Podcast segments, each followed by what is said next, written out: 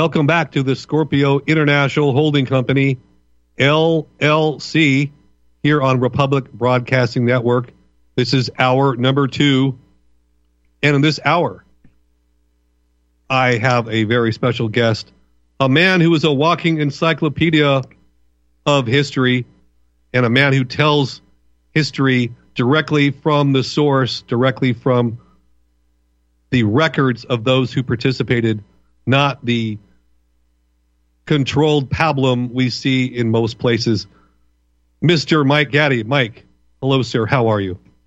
Oh, welcome, uh, Dave. Uh, that was a heck of an introduction, buddy. you sure you got the right guy? Well, I don't know how to check my records. No, no, I I think it's all true, and uh, no, really, no one else is doing what you do uh, with the history, and uh, I've learned a lot over the years since I've known you, Mike. And um, you know, there's so many places I want to uh, talk with you. Uh, so many, so many different aspects of what's going on in this world that I want to get your take on. But um, you know, a few weeks back, I made the observation that Donald Trump, what we're seeing uh, in the media, it, it's a psyop because we're being inundated with Donald Trump stories every day, all day. Uh, it's much like COVID. I kind of compared it to COVID. COVID was the last giant operation where we were told every day you're going to die, your parents are going to die, uh, you better take this shot, uh, you know, stay six feet away, wear a mask, or else you're going to die. You know, I mean, that was like what a year of that. And when I checked the news feed on like Yahoo or one of these other news aggregation sites, maybe six out of of, of the eight top stories all revolve around one aspect or another of Donald Trump. So I see this as a psyop, and I think you do too.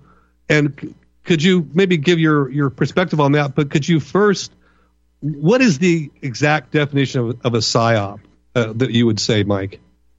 Well, uh, a psyop, as uh, I was uh, trained back uh, four decades ago, uh, a psyop is something that is used to control the emotions of people and to prevent them from thinking logically about anything.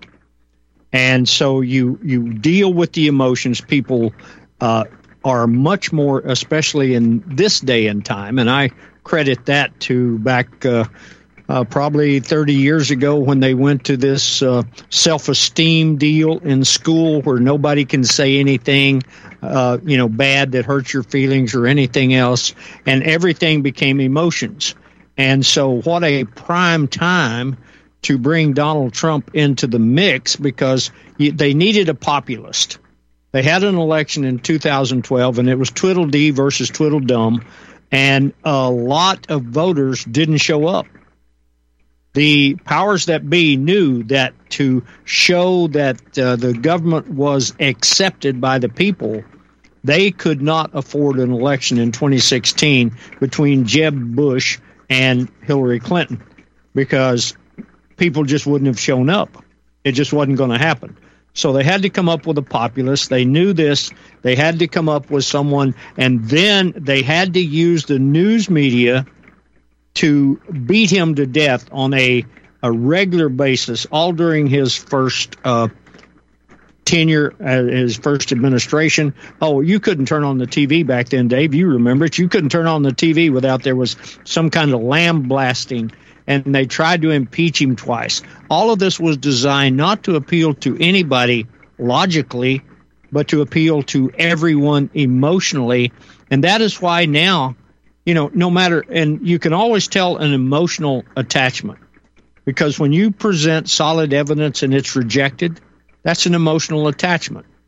So when you tell the Second Amendment people that Donald Trump said, we'll take the guns first, due process second, and they still support Trump, that's an emotional decision, not a logical decision.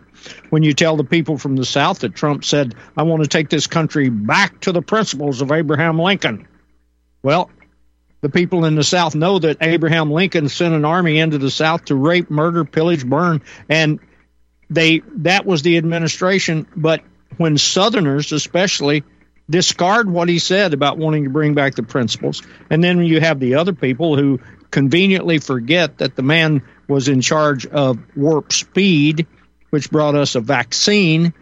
And now he even still claims that the, he thinks the vaccine was one of the greatest accomplishments of his life. And yet it is ignored. When people ignore facts, Dave, they are being led around by their emotions. Yeah, that that so that fits in in uh, play with what I was sort of bringing up uh, at the very end of the last hour, which is atrocity propaganda. Um, because atrocity propaganda takes you into the emotional state, uh, and uh, I, I, think that's also why war as a psyop works so well because it destroys the boundaries of acceptable behavior and uh, puts a whole new set of behavior into play. Oh, big time. Big time. That is true because then again, you come to an emotional flag waving, stand up, cheer, all this other stuff. You know, you see that. And then that is how, using a PSYOP, you get the American public to support your crimes while you're in the government.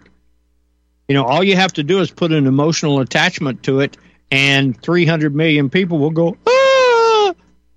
You know, it's just uh, they have worked these psyops to perfection, and people are led around by their emotions, and they just cannot allow themselves to actually engage their brains and think.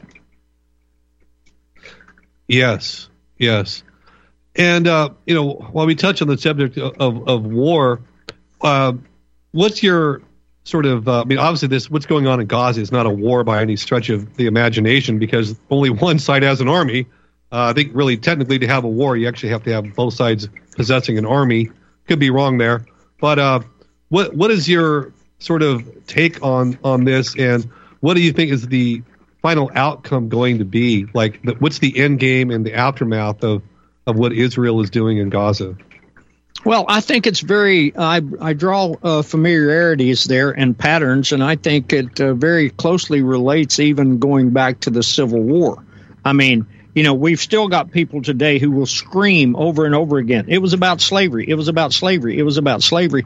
And yet, Abraham Lincoln, in his first inaugural address, said it wasn't about slavery. He sent a letter to Alexander Hamilton Stephens, who was vice president of the Confederacy, and said it wasn't about slavery. And it doesn't make any difference. And then you had the Corwin Amendment, which proved it was not about slavery. But yet, the emotional part, the people can't let go of that emotional attachment. It's like, uh, you know, and I've said this many times, it's like that uh, lady I debated in 1999 in uh, Sacramento, California over gun control. And uh, finally, you know, I just kept throwing out facts and she kept throwing out emotional stuff. Oh, these mass shootings, all this other stuff. And finally, when I put out enough facts, she finally said, and this was a mathematics professor who said, I don't care how many facts you have, you're not changing my mind. Well, that's 300 million Americans today. That's their motto. Yes. And, and um, go ahead, Dave. I'm sorry. No, no, no. Go ahead. Where, where, where you, I thought you were finished. Well, I was, uh, you know, I'm kind of uh, thinking there, you know, trying to put the next thought together. But when we look at, you know, the uh, mess in you know, look at the Ukraine. You know, we say, oh, well, Russia invaded Ukraine. No, we started that war in 2014. Thank you, Hillary and Obama. We started that whole mess by deposing a a, a uh, president or a premier, whatever you want to call him, but a leader of the country which had been elected by the people, and we overthrew them. And you know, just like we did in Iran in '53, we keep tampering with other people's governments And then you know, oh, if somebody says something, oh, the U.S., oh, we're we're we're the we're the guys in the white coats, we're the good guys. No, we're not. We have instigated war after war after war, and millions of people have died at the hands of the uh, United States with their programs.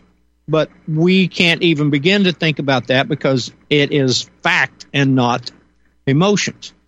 And Dave, I just wanted to tell you if it sounds like I'm in a shower, buddy, I'm sorry, but we're in the middle of one heck of a storm here. oh, I, I, thought you were multitasking uh, there, Mike. well, no, not exactly, but I tell you, we've uh, we we're right in the middle of a good storm. Okay, well that's good. I like the rain. Um, well, so uh, do you do you think that Eretz Israel is actually in play? Do you, do you think they would dare? There's a lot, I mean, they're openly talking about Eretz Israel. Um, and of course, that's what the two, two blue lines represent. The two uh, the the two rivers. Uh, so that would be define Israel's biblical borders. But do you think that's uh, just talk, or do you think that that's a move they're actually going to try to make uh, as this continues? Oh, they're they're for sure, and the rain's getting heavier, Dave. I'm sorry, but the there is no doubt in my mind whatsoever, you know, that this entire thing is to take over all of Palestine, which was their original intent back in 1948. They just had to had to be patient, which they are, and they had to put this whole thing together that this was going to be their homeland and they were going to take it no matter how many lies they had to tell to make it look like they were the defenders instead of the aggressors. And even some uh, news agencies now in Israel are admitting that the attack by Hamas was pure BS. Yeah, there's been some admissions that uh, the IDF actually did a lot of that damage between their, their tanks and their helicopters.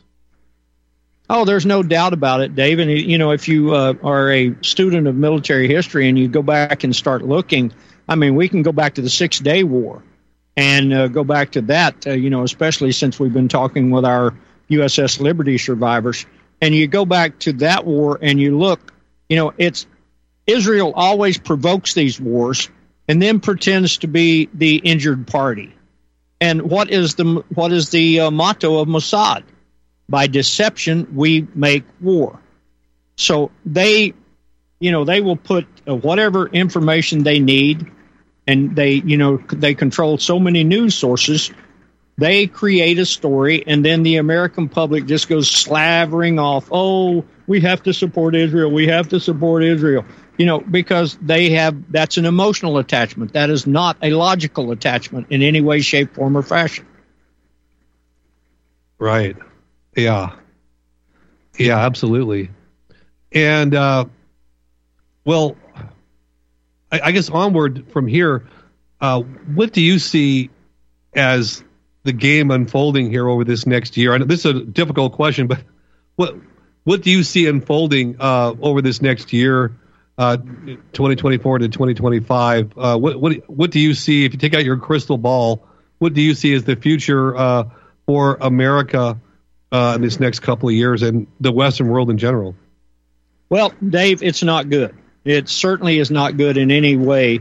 And here is, you know, one of the things, it's hard to predict these things because I know, having been in the belly of this beast, that they have uh, these psyops planned, and then they have, you know, a multiple of uh, contingency plans. What if the people do this? What if the people do that? What if this happens? What if that happens? They have contingency plans for each one of them. So, one of the things they will do is if they throw out a uh, PSYOP and they get pushback, then they have options that they're going to go to. How will we uh, do this? How will we do that? As, uh, you know, as I was told back in the late 60s, Okay, well, we have plan A, plan B, plan C, plan D, and the old crap plan. And they do. They look at each one of these things. People have no idea how much thought, how much time goes into preparing one of these psyops with all of the contingencies. And so, okay, well, what if the people, you know, stand up? What if the people all of a sudden quit supporting Donald Trump? What do we do then? Well, they have they have plans in place to deal with that. So uh, you know, I'm not trying to skip your question here, but it certainly is something that will depend upon how the people react. When you throw a psyop at them, how do they react? Well, that's a great point, Mike, because they, uh, I think this is often overlooked too. Uh, it's very important, which is they do have to operate within a greater reality.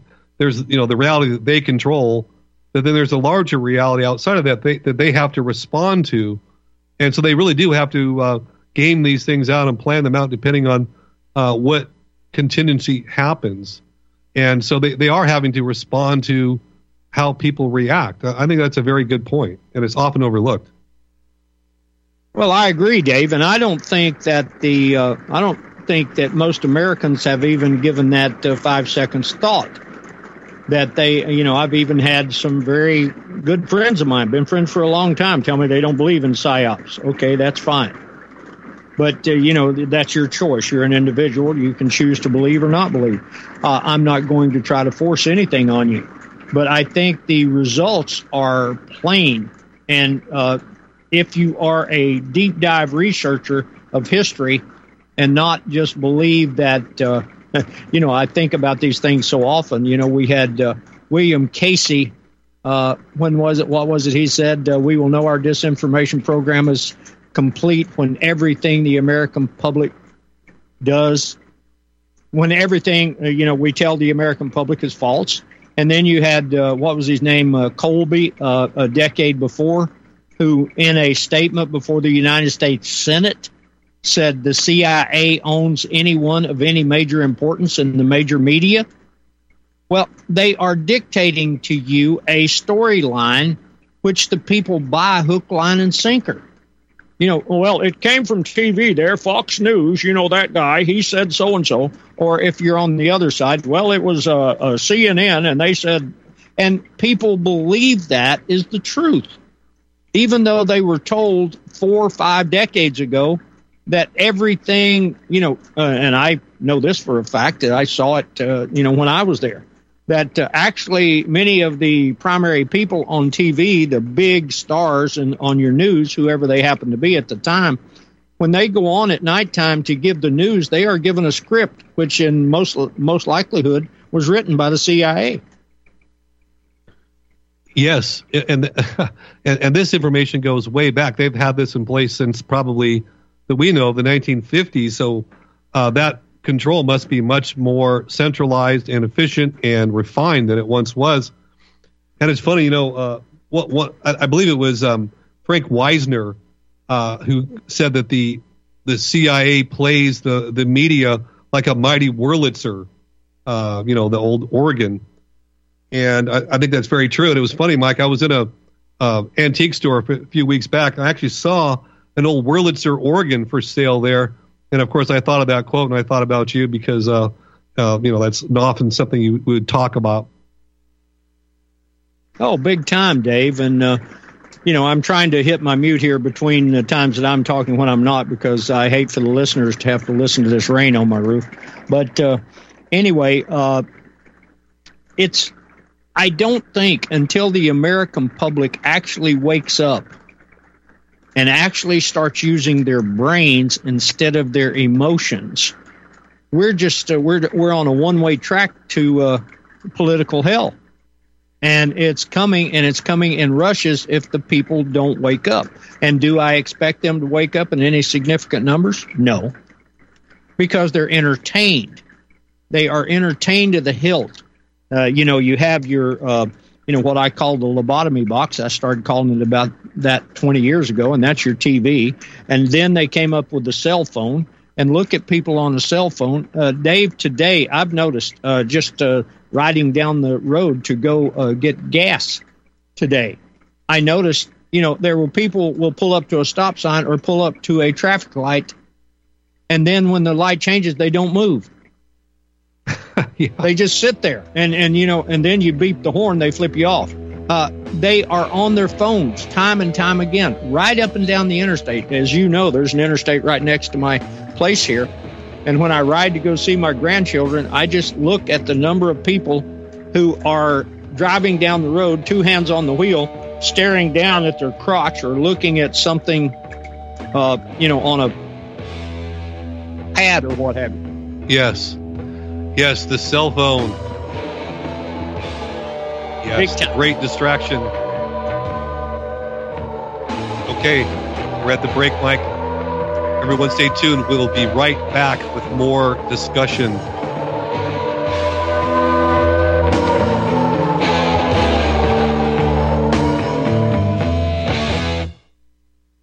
Charles de Gaulle once said, actually, it's difficult to envision in this regard any other criterion, any other standard than gold. Yes, gold, which does not change in nature, which can be made into either bars, ingots, or coins, which has no nationality, and which is considered in all places and all times the immutable and fiduciary value par excellence. So when the question is why gold, it's simple, my friends. The answer to that question is simply why not? Like it or not, precious metals will always be the world's reserve currency, even though nations do not define their currency by their worth in, say, gold. Individuals still buy gold and silver to protect themselves from inflation. The more money a nation's central bank pours into the economy, the less valuable its currency, the dollar, is, which means the price of everything else rises. $21 up for a bag of dog food. Seeing that the dollar is cheap that's why the cost of everything goes up. It's because the buying power, the value of the dollar is tanked. It's worth nothing. And the gold that your family would have owned in 1907 will buy at least the same amount of goods, if not far more. William McPhee once stated it's extraordinary how many emotional storms one may weather in safety if one is ballasted with ever so little gold. The truth about money, gold versus cash in a crisis, gold a valuable thing to store, the power of gold in times of crisis historical sketch of paper currency. Oh, and beware the Ides of rare coin dealers and Alan Greenspan's speech on gold and economic freedom. How interesting. I'm going to give you gold and silver in five easy lessons. Seeking out the most efficient and most secure route to owning gold and converting it into widely accepted currency is the next best thing to enjoying gold backed currency, my friends. In a world of central bankers hell bent on devaluing our savings, you need to own private gold standard contact me, Jeffrey Bennett at Kettle Moraine Limited, by calling our phone number at 602 799 8214. That's 602 799 8214.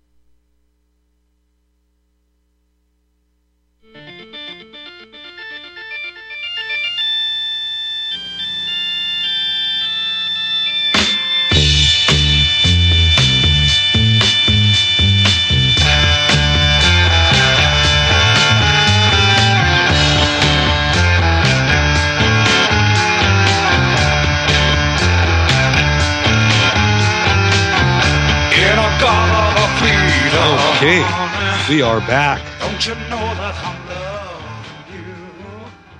Yes, we are back here on Republic Broadcasting Network. This is the Scorpio International Holding Company, LLC. I am your host, Dave Scorpio, and we are talking with Mr. Mike Gaddy about PSYOPs and the current state of America. And um, Mike, uh, you I think you made a very good point about um, entertainment. The Americans are the most entertained um, human beings to ever live on the planet, probably. And uh, you know, the, the cell phone thing really is a big deal. I think it's particularly sad when you see people out uh, to dinner together, like a couple uh, out to dinner together, and they're both staring at the screen. And I see a lot of young parents use the cell phone as a babysitting device for their very, very young child, two, three years old, just staring at the screen to keep them, you know, fixated and pacified. But uh, my girlfriend and I always try to have a rule: if we're out together, no, no cell phones, you know, because we're supposed to be enjoying each other, not staring at a screen. And I think, you know, it's really easy to just lose the importance of life by staring at a screen. And you know, I commented earlier about how all these corporations are going to self checkout with a screen and um, you know basically making you work for free uh, for their company, uh, doing a job that someone used to get paid for, and then you know you bag your own groceries and or whatever it is, you order your own food, and uh, there's no one there. And I think you know uh, this idea that screens are taking over our life are, uh, is very real because now, now all the new cars even have a screen inside the car. Like all these years, we were able to drive a car. You didn't need a screen, but now all of a sudden you need a screen to drive your car. Well, big time, Dave. Uh, you hit that uh, nail right square on the head, and uh, all it is is to use every uh, tool available. And uh, let me tell you something: the U.S. Uh, government, operating through DARPA, especially through the CIA, NSA, DIA, all of these organizations, they spend a lot of money learning how to control people's emotions probably DARPA more than any other, and most people have never even heard of that, but that's the Defense Advanced Resources Project, Project Agency, and that's exactly what it means. Advanced Research Project. That means they're always sitting there. You know, a few years ago, now it's disappeared on the uh, internet, but a few years ago, they were very, very proud of the fact that they had created a helmet for the United States military which would control the brain of the person wearing it. Right. So how they're doing it with uh, you know, and they actually had an ad for that on the internet, you know, telling people how wonderful it was that, you know, now our soldiers will be able to operate without fear. You know, that's not what they made it for. They made it to control the minds of the people and you know and now we've got 5g we've got all these other things that uh, allegedly you know uh, can be used to actually dumb people down. And you know dave look at the uh, decline in the past what three four decades in the average iq of an american? How did that happen? Your thoughts? Oh very deliberately from uh, well that's a deep rabbit hole, but primarily from just the uh, public school system uh, that is really designed to churn out uh, low IQ individuals who don't have a, a thirst for knowledge or um, higher understandings of, of, the human mind. Uh, like John D. Rockefeller uh, said oh, over a century ago, I want a nation of workers, not thinkers. so uh, and of course, the, the, Rockefellers were the ones that sort of, uh, um, you know, pioneered the idea of taking over the school system and turning it into something very different from what it had been at one time. Yes, the Rockefellers, the Carnegies, and the Ford Foundation were very much involved in that, uh, starting about 1906, 1907, through that era. And they put, at that time, think about this, 100 and almost 20 years ago, they put $34 million into that effort. And you know, one of the uh, uh, you can find it. I'm trying. Norman Dodd. He was an investigator for the Reece Committee, and uh, you know Carroll Reece, uh, congressman out of uh, uh, eastern Tennessee, up there in the Appalachian Mountains, and he put together a what we call the Reece Commission, and he hired Norman Dodd to be the leader of that to investigate what was going on. And, you know, this would have been 40 years later, 50 years later. And uh, Norman Dodd, even when they went to the uh, Ford Foundation, and he actually talked to the head of the Ford Foundation, who they willingly turned over their records. And Norman Dodd, in a uh, uh video with uh, G. Edward Griffin, actually said that the uh, head of the Ford Foundation said, Well, you know, I really don't understand what you're upset about because I thought it was our plan to turn America into the same thing as the Soviet Union. Wow. That's amazing.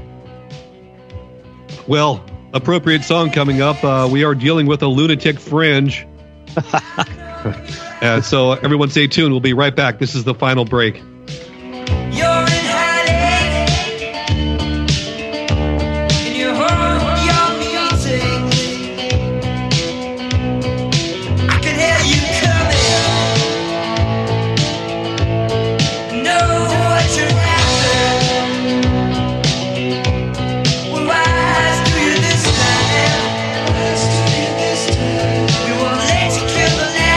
Taheebo Tea Club's original Pure Pau D'Arco Super Tea helps build red corpuscles in the blood, which carry oxygen to our organs and cells. Our organs and cells need oxygen to regenerate themselves. The immune system needs oxygen to develop and cancer dies in oxygen. So the tea is great for healthy people because it helps build the immune system and it can truly be miraculous for someone fighting a potentially life-threatening disease due to an infection, diabetes, or cancer. The tea is also organic and naturally caffeine free. A one pound package of tea is $49.95, which includes shipping. To order, please visit drinksupertea.com. The first word is drink, spelled D-R-I-N-K, then the word super, then the word tea. The complete website is drinksupertea.com or call us at 818-965-9113 Monday through Saturday 9 a.m. to 5 p.m. California time. That's 818-965-9113 drinksupertea.com. Homeowners, are you in foreclosure, expecting to be served with a foreclosure lawsuit, or suspect your lender has coerced you into an illegal mortgage transaction?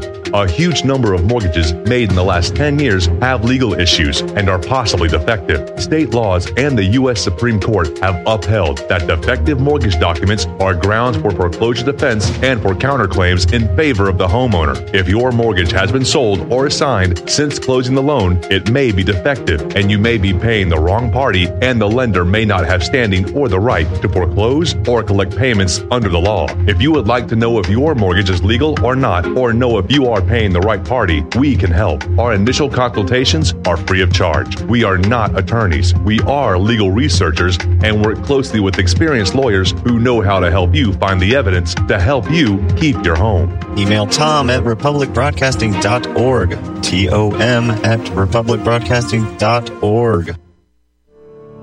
Are you one of the millions of people who feel like there is a dark cloud hanging over their heads whenever they're using pharmaceutical drugs? For some, the short term relief can turn into an opioid addiction nightmare. Have you ever wondered why CBD oil is a billion dollar industry? It's because it works better than opioids and is actually healthy for you. However, CBD oil is stripped of all other helpful compounds found in the hemp plant. According to neuroscientists, the whole hemp plant, otherwise known as hemp paste, is even more effective than the chemically processed CBD oil. Are you ready to take back your health? You can try hemp paste for the price of a cup of coffee hemppaste.com slash RBN. Free shipping on orders over $50. See the banners for hemp paste at republicbroadcasting.org and visit hemppaste.com slash RBN.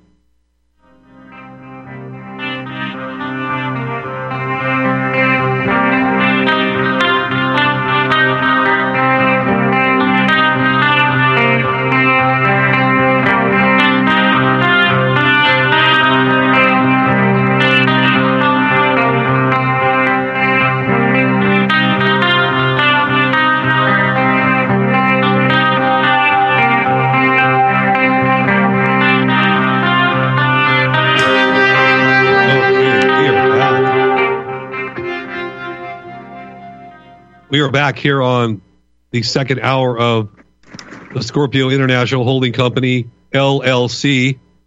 I am your host, Dave Scorpio, and I'm here with Mr. Mike Gaddy talking about America, American psyops, and the possible future of this country. And, uh, well, Mike, did you want to, did you have anything else to add about the uh, public school system? And I would just add myself that th- this is not a conspiracy theory. Uh, the the Dodd's uh, testimony, um, this is all in a book. It's it's on the congressional record. They're very open about their intentions, weren't they? Oh yes, and uh, you know that was one of the things I uh, will always remember. One of my supervisors at the No Such Agency one time, when uh, they were talking about this plan that they wanted to put out, and I said, well, "Don't you think that the people will see through this?" And I'll never forget the comment.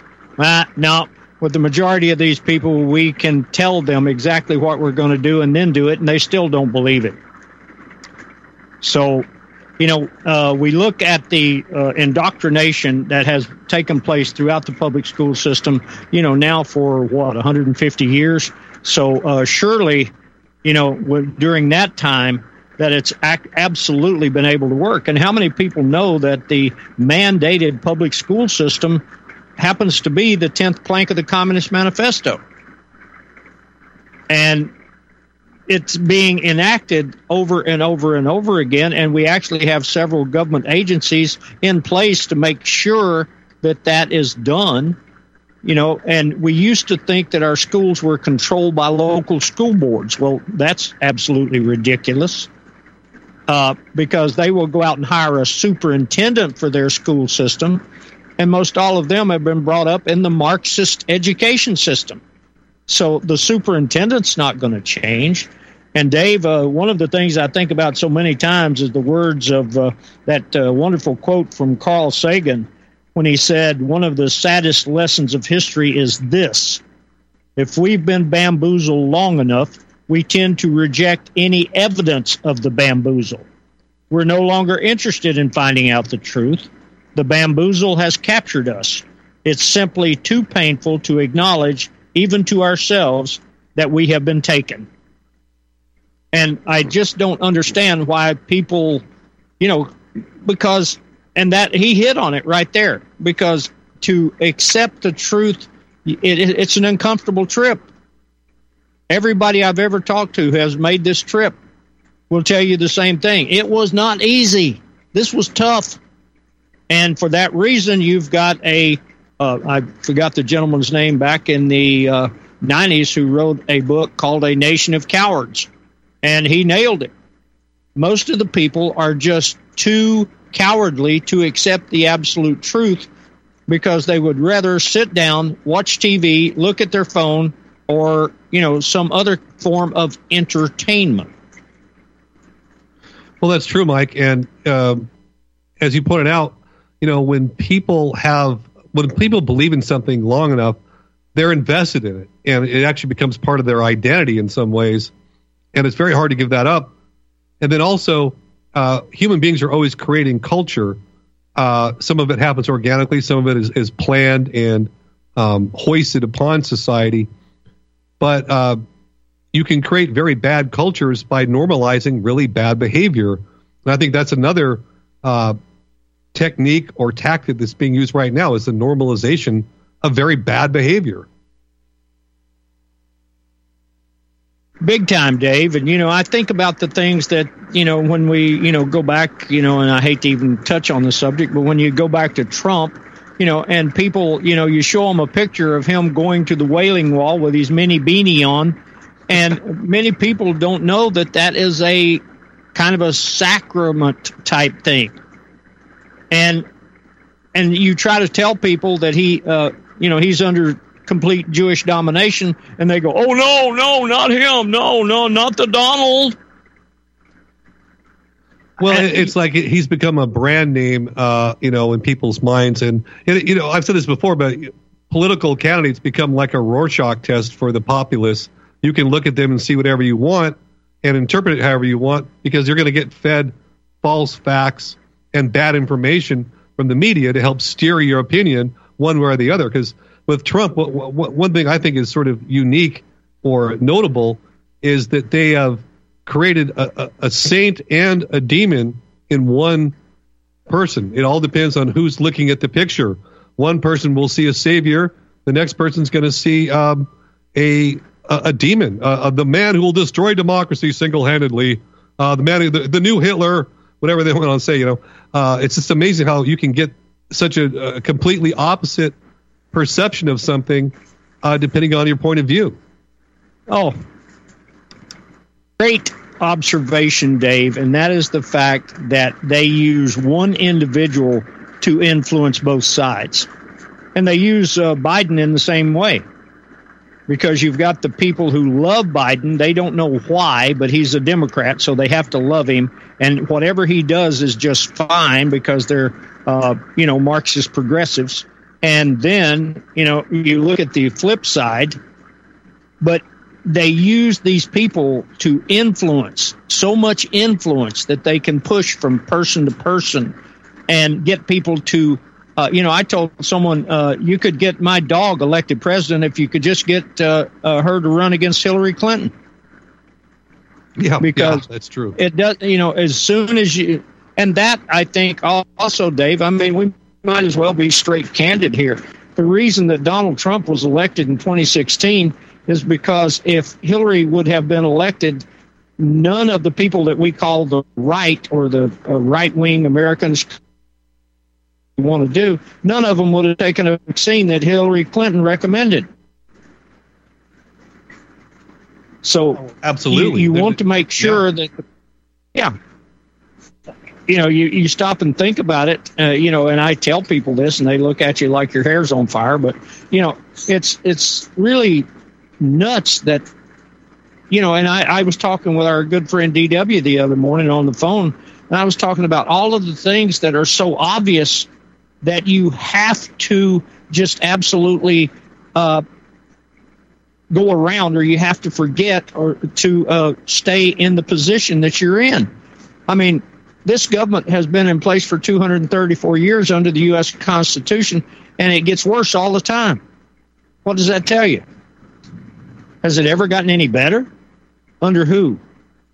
Well, that's true, and, and uh, well, this goes back to what I was saying too. Is you, you human beings will build a, a culture, and you've got a culture of corruption that's been going on inside the Beltway for a very long time. And so each new generation that comes in sees that culture of, uh, of corruption and one ups it. Well, they got away with this. Well, I'll do this. I'll make it even bigger. And I just, it's, I think it's just a natural tendency uh, when you when you normalize corruption. It's going to get worse, worse, and worse and worse because that's the nature of the beast. Well, and it's incrementalism, which you know they they couldn't hit everybody full on with all of this at one time because then they might wake up and reject it. So everything comes incrementally. You know, you look at the things that are happening now. You know, I read somewhere, I haven't been able to confirm it yet, but I heard now that the uh, United States military offers free castrations to any uh, man who wants one. Yes, uh, that's right. Uh, you can get free trans surgery um, if you uh, become a, a, new recruit. in fact, it's it's been in place for a while, Mike, uh, going both well, ways. You know, so yeah, that's, that's quite a perk there. Uh, who would have ever yeah, thought? But, you know, but it's not free, Dave. The taxpayers are going to have to pay for those. Well, and it's going to it is uh, going to take away from the budget uh, for other things that are actually mean something, where people who are actually truly in need, not someone who's mentally ill that wants to have their uh, fantasy fulfilled. Well, I've got a question, Dave. Is a person who, when they are presented irrefutable facts and they still believe the lie, are they mentally stable? Well, no, no. I think that I think you end up having a real problem with uh, uh, reality and, and mental wellness when you believe in too many things that are simply not true. Uh, you're at the very least you're going to be making very bad decisions, and at the worst uh, you are becoming mentally ill. I think there's no question. Well, and so we have a country of people, you know, who won't believe the truth if it's uncomfortable, and unfortunately, with the system that was drawn up with the Constitution, majority rules and the states have no power. Now, are there people out there who will still tell you, no matter how much evidence that you show them, where James Madison said, well, we want to keep the states only where they are subordinately useful. And then Alexander Hamilton goes into his spiel and he wants a government to where the uh, states can be overruled by the federal courts. And that's exactly what we have right now. And we've had this for 234 years, and it gets worse every year. And you just have to ask yourself what other instrument out there that could be totally just continue to get worse and worse and worse, and the people still run to embrace it. It's that is a, a classic case of mental illness. yeah, it, it's a classic case. That's true. Yes. Uh, and you know, on on one of the recent roundtables, we were discussing the you know the idea of uh, succession, and really, I, I think we kind of came to the conclusion it's a great idea, and it's really kind of the next natural. I believe it's sort of the next natural progression in things as people get tired of being under the boot of the federal government. But I, I think in practical terms, uh, we we kind of pointed out a lot of things that would say that at the very least it's going to be very difficult for that to happen, if not impossible, as a political reality. Well, uh, you're you're spot on there because I don't know where you're going to go because I am fully aware, and I guess most people aren't going to believe this either. But every governor of every state has a handler, and you many times you won't even know who that person is. It'll be embedded within their cabinet somewhere. Uh, you know, I know that in Arkansas under Asa Hutchinson, the his handler was a former lead guy with the DEA. And as soon as uh, Asa Hutchinson came into power, he brought this guy in as the head of law enforcement. Well, they have handlers. All of them have handlers. I mean, look at George W. Bush. You look at Dick Cheney. You know, uh, Bush was an idiot, and he proved it, you know, for eight years. But Cheney was running the show. It wasn't him. And, you know, if you think for a minute that Joe Biden is running this show, or if you think that Donald Trump was actually in charge of his, you know, it, it's it's that again we go back to the thing they don't want to give up because the number one thing that most people can't do is to admit that they've been bamboozled again because that is some kind of oh it makes makes the person look bad to admit that they have been tricked so they ignore it and then again, one of the things, you know, that DW and I were talking about, I mean, look at the uh, 2000 election. 2000 election, the Supreme Court comes in and tells Florida to stop counting votes. And George W. Bush was, in fact, appointed president by the uh, Supreme Court. Yeah, he And- won five to four, Mike. Yeah, did you see any? Did you see any Republicans complaining about that decision? No, in fact, you know, Roger Stone was the guy that that uh, ran that whole operation. Yeah. And then we look, jump to 2020, and their boy Trump gets beat in an obviously, I mean, you know, Ray Charles would have known that was a crooked election. And and still, what are they clamoring now? Oh, we can't wait. We got to get Trump in back in office. You know, the the elections are fixed, idiots. Oh yeah, I think a lot of things are fixed, Mike. Uh, and it's interesting, you know, you mentioned uh, Trump and Hillary Clinton.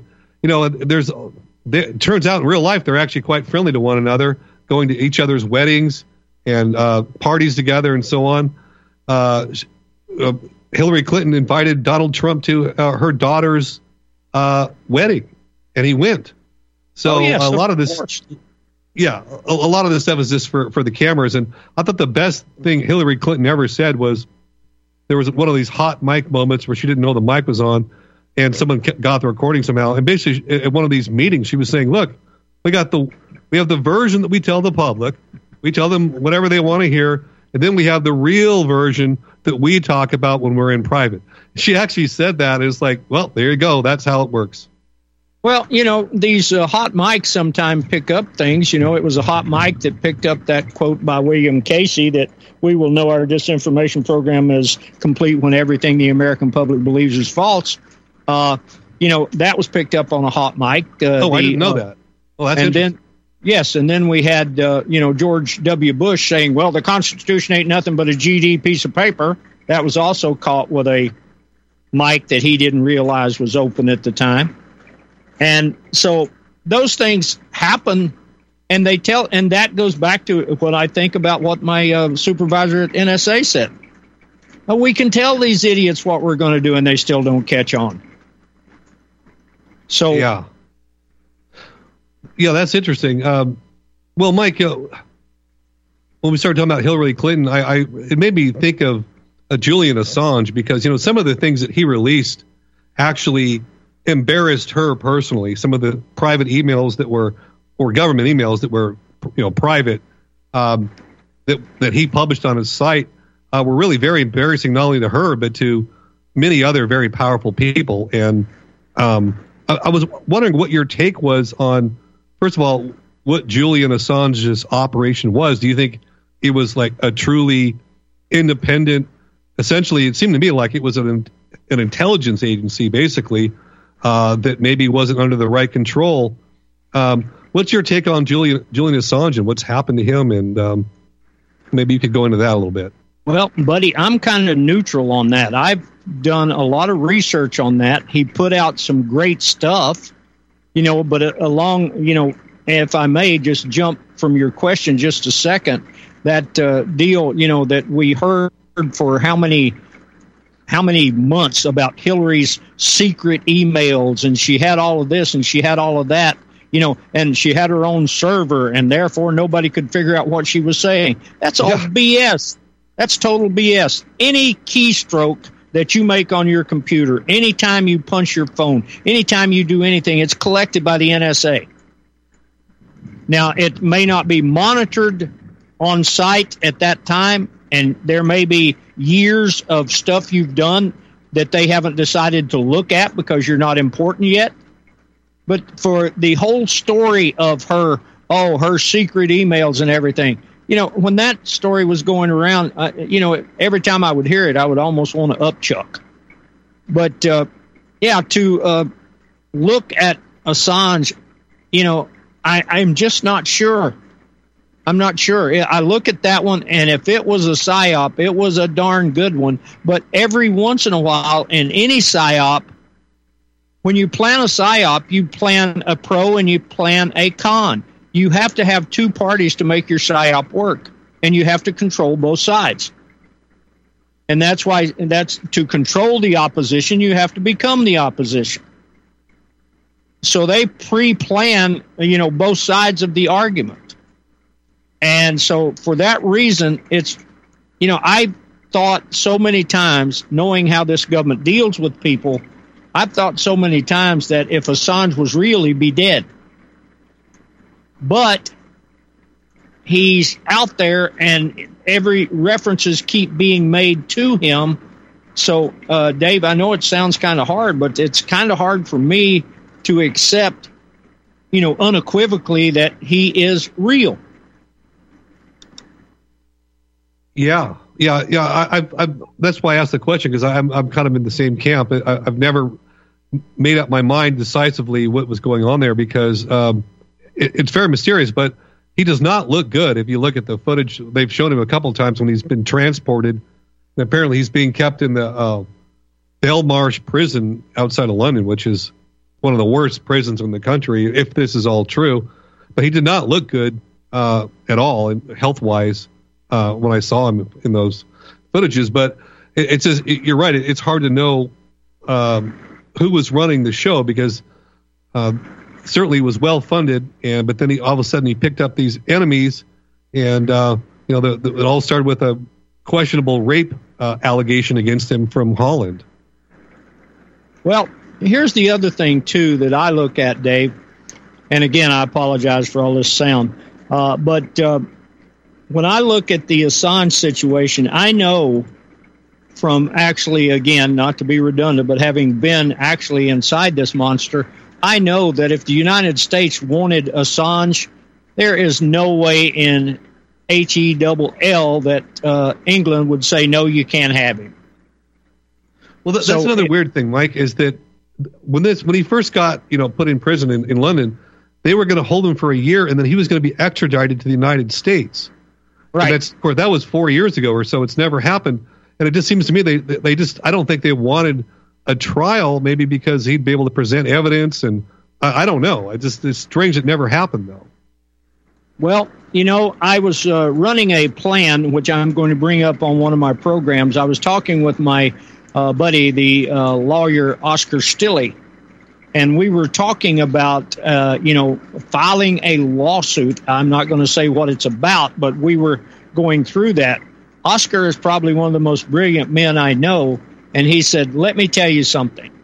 There is no way in the world that you will ever get a case before the federal courts that will actually be ruled on the merits of the case. They will not do it. If you go into federal court with a very strong lawsuit, they will tell you you have no standing. They will tell you that uh, they will take it and then it will die on the vine. You know, if you will remember the people who brought out the lawsuit against Obama, And then we had people who also brought out uh, a lawsuit uh, against Clinton back in 92. And they said, according to the 14th Amendment, he wasn't eligible to run for president. And according to the 14th Amendment, they were correct. 14th Amendment was never properly ratified, but the federal courts wouldn't hear the case. Why wouldn't, if Obama was legal, why wouldn't the federal courts hear it? And we had, again, run back to the other point, we had the Supreme Court get involved in the election of 2000, but they wouldn't touch the election in 2022, 2020. So why not? I mean, it's it's yeah. when you really look at it and throw your emotions out the window, it's really pretty simple to see the deception that we're living under. Yeah, yeah, that's a very good point, Mike. Uh, yeah, why not? Um, I, I, think you're spot on about the the, the court. Um, I, I, all evidence points to that being the case from everything I've ever seen, at least recently. So yeah, amazing. Well, well, let's not forget that the very first act of the very first Congress under the uh, new Constitution was to create the uh, the Judicial Act of 1789, which contains twice as many words as the entire Constitution, and it was totally unconstitutional. But did George Washington sign it? Of course he did. Well, and Mike, this is something that's been bothering me. Uh, why would a fledgling country like America that had just won a revolution against England, why did we adopt their legal system almost verbatim? Well, uh, we didn't under the Articles of Confederation. Under the Articles of Confederation, each state had their own judicial system, and under the uh, what Luther Martin proposed at the convention was that the only time the Supreme Court could step in in any case was when two states disagreed. But oh. boy, they, the, the uh, Judicial Act of 1789 changed that. Right. Yeah, that's amazing. Uh, the the transformation of the purpose of the judiciary it's it's been expanding and growing, and uh, it's I think it's the most powerful branch of government now. Oh, absolutely. Uh, uh, Robert Yates, uh, who wrote as Brutus, said there would be no power uh, over the Supreme Court this side of heaven. Well, there you go. And that's a good place to end the show, Mike. I want to thank you for coming on. As always, uh, great talking with you, and talk soon. Back I'll see you in two hours, buddy. Okay.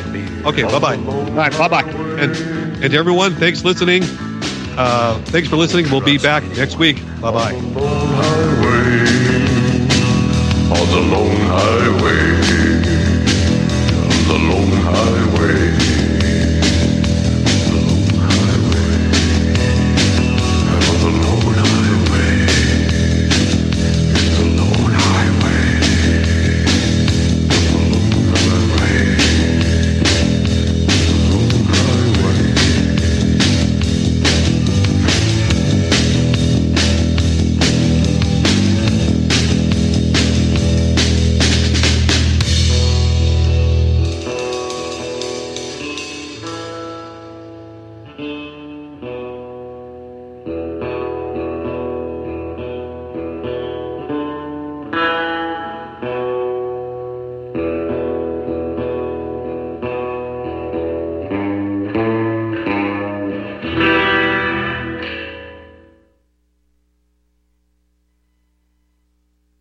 John. The founder of Blackout Coffee, and I started uh, Blackout because I really love coffee. I've always loved coffee, and after traveling so much to Europe, South America, and trying so many different coffees that were so good, and uh, every time I came back uh, to the U.S., I was so disappointed with the coffee, so I figured that I had to do something about it.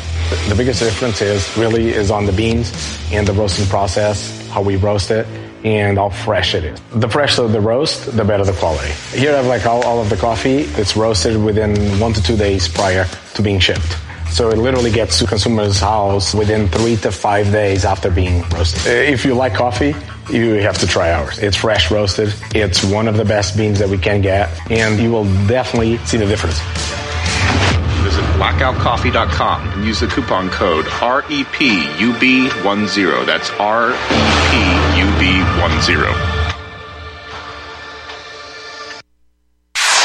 You're listening to Republic Broadcasting Network because you can handle the truth. truth, truth.